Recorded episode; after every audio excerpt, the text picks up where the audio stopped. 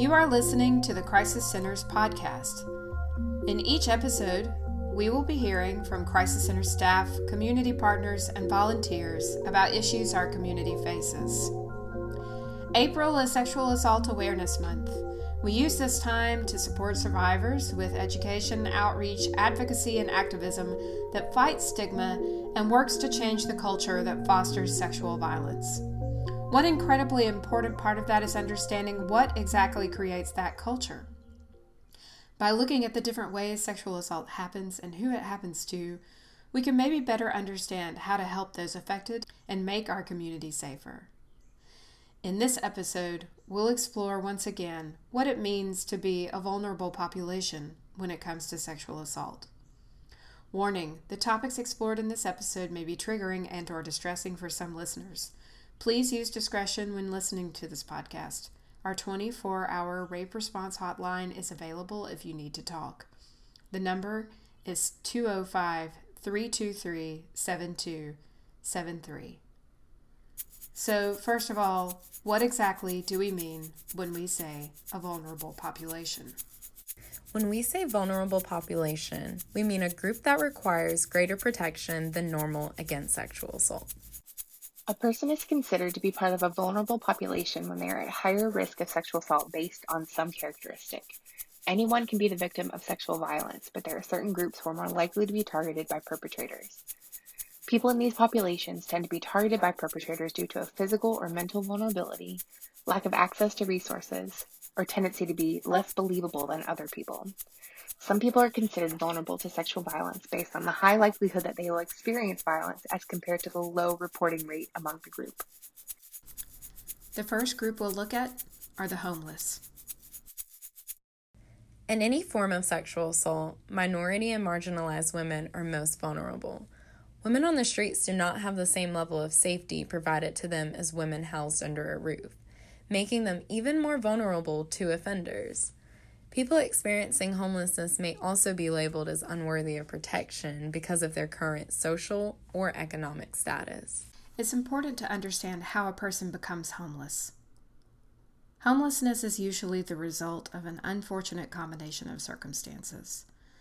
First, there's the potential lack of access to adequate income or affordable housing.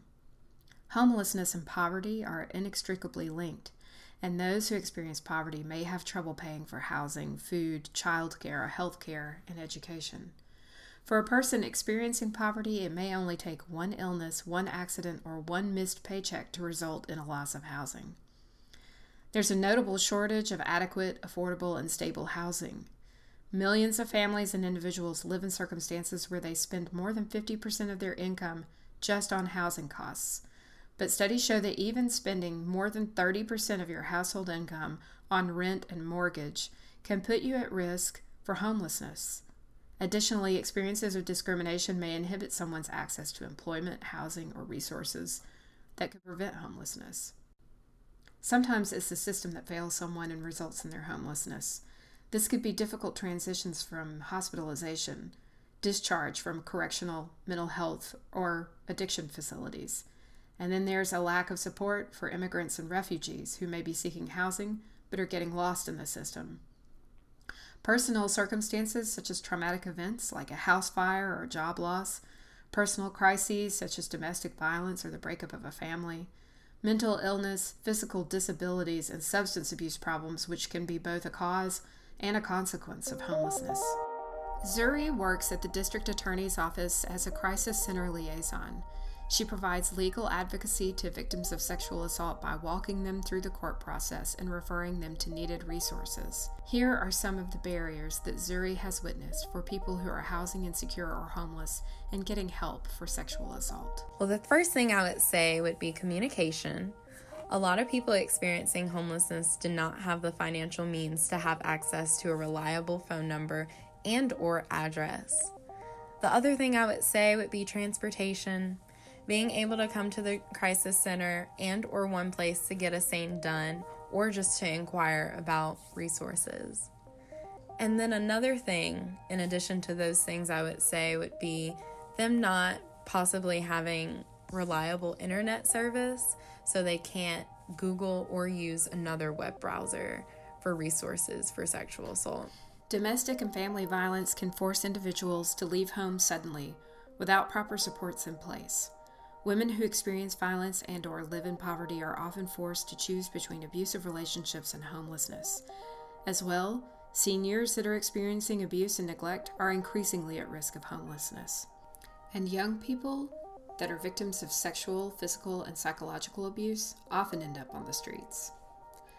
According to the National Sexual Violence Resource Center's website, studies show that the age at which youth leave home directly relates to sexual victimization on the streets. The younger a person is when they leave home, the more likely they are to be victimized. 44% of homeless youth are fearful of being sexually assaulted, molested, or raped on the streets. 24% of homeless youth report witnessing someone being sexually assaulted, 16% of which occurred on the streets. 70% of homeless youth report experiencing some form of violence, 32% of which includes sexual assault. In homeless adults, the lifetime risk for violent victimization for homeless women with mental illness is 97%, making sexual violence a normative experience for this population. According to a study of homeless and marginally housed people, 32% of women, 27% of men, and 38% of transgendered persons reported either physical or sexual victimization in the previous year.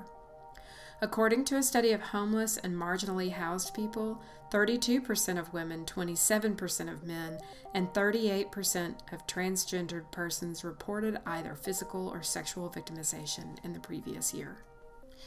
This data describes a problem that's really difficult to deal with, but fortunately, there are ways that we can help this population and make them feel safer. The first thing I think is important to do is to continue rejecting and eventually eliminating the stigma associated with homelessness. And it oftentimes comes from misconceptions these stigmas can be like them being uneducated or them not willing to work, people just seeing them as worthless in general. These are things that society uses to reject helping people experiencing homelessness. We also need to keep in mind that those specific people are not living on the streets by choice. The stigma can often be a barrier for people experiencing homelessness getting the resources that they need. Another thing that we can do as a community would be actually engaging with the community of people experiencing homelessness. In doing so, we can provide information and resources since they might not be able to get to us because, you know, the transportation barrier that might be affecting some of them or all of them. We can do that by continuing to partner with organizations that's mission is centered around helping people experiencing homelessness um, and always making sure that they know that we're here as a reliable and, more importantly, non judgmental resource.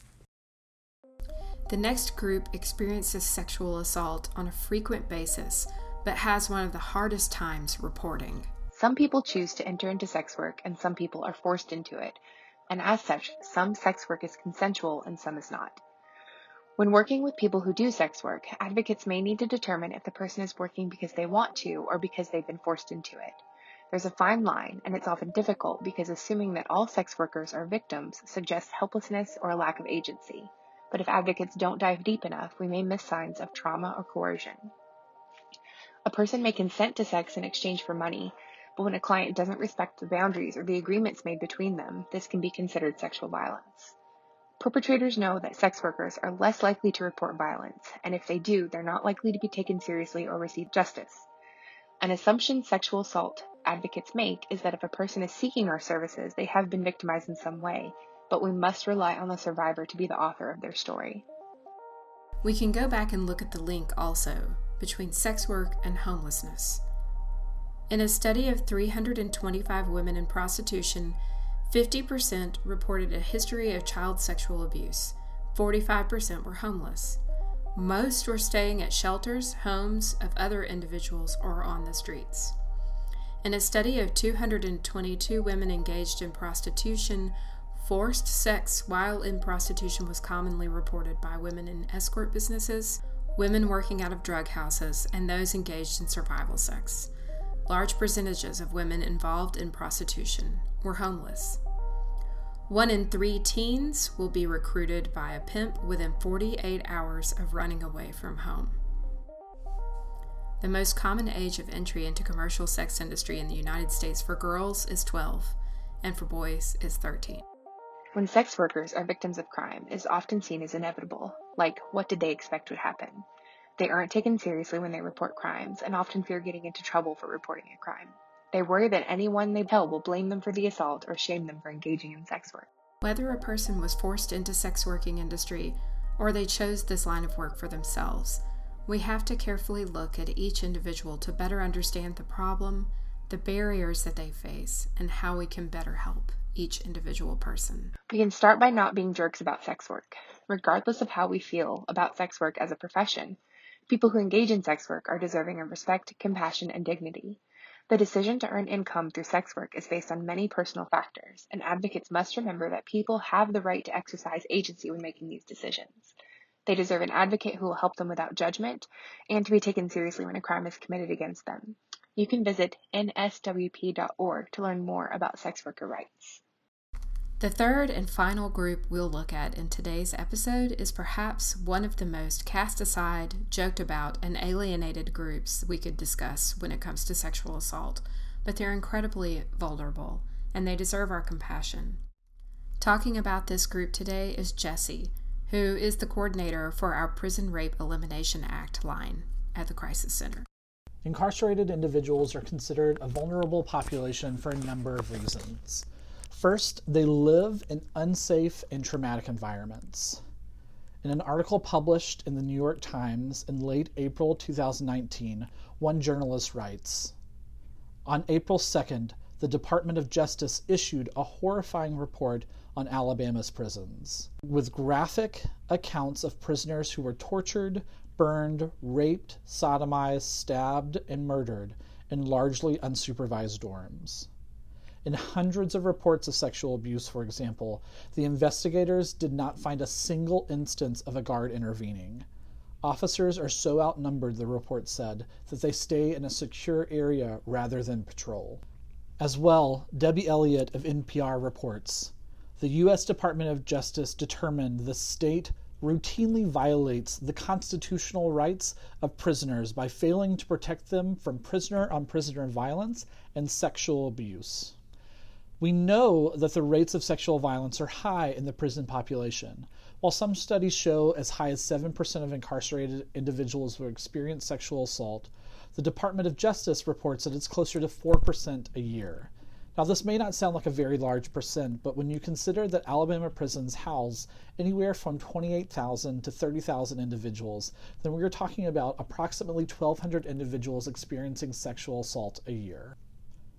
The second reason incarcerated individuals are considered vulnerable is because of the lack of access to resources and their lack of ability to distance themselves from their assailants. In 2017, federal judge Myron Thompson described mental health services for incarcerated individuals to be horrendously inadequate. As well, we know that sexual assault affects a person's perception of safety, and for incarcerated survivors, they are not able to escape their assailants. They are literally trapped inside of underfunded, understaffed spaces with their assailants. And in fact, sometimes these assailants might even be the people in charge of keeping them safe. In 2003, the Senate passed the Prison Rape Elimination Act, also known as PREA. PREA, born out of the focus on protecting Eighth Amendment rights, was designed to establish national standards related to the detection, prevention, reduction, and punishment of prison rape. Each state and incarceration facility that receives federal funding must comply to these standards. At the Crisis Center, we are trying to support our state as it meets these PREA standards. We do this by offering a 24 7, 365 hotline that incarcerated survivors can call and have an advocate to speak with. Our advocates have been trained on how to listen and support these individuals in terms of their mental health um, and in terms of sexual assault advocacy.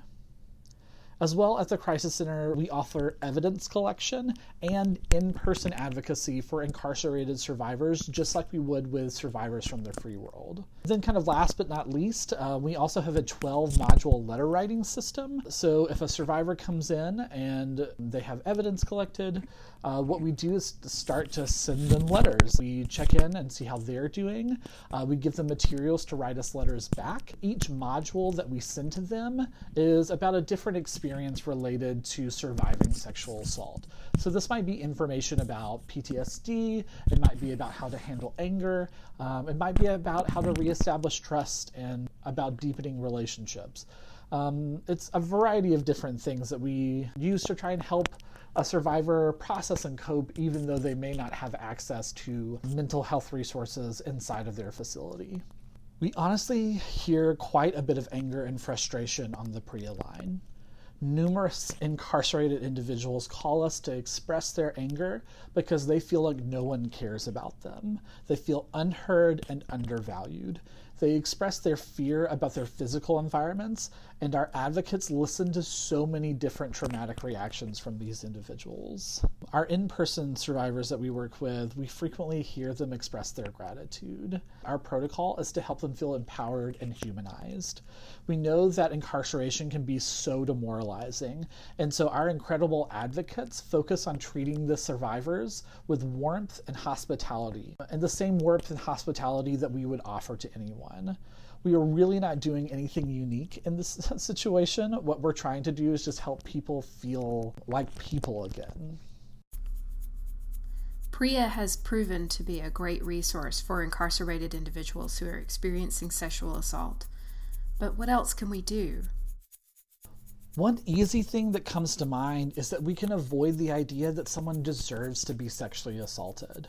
What I mean here is that sometimes when people are sent to prison, people will joke about the idea of sexual violence and even go as far as to believe that someone deserves this as a punishment. Being incarcerated is the punishment, not sexual violence.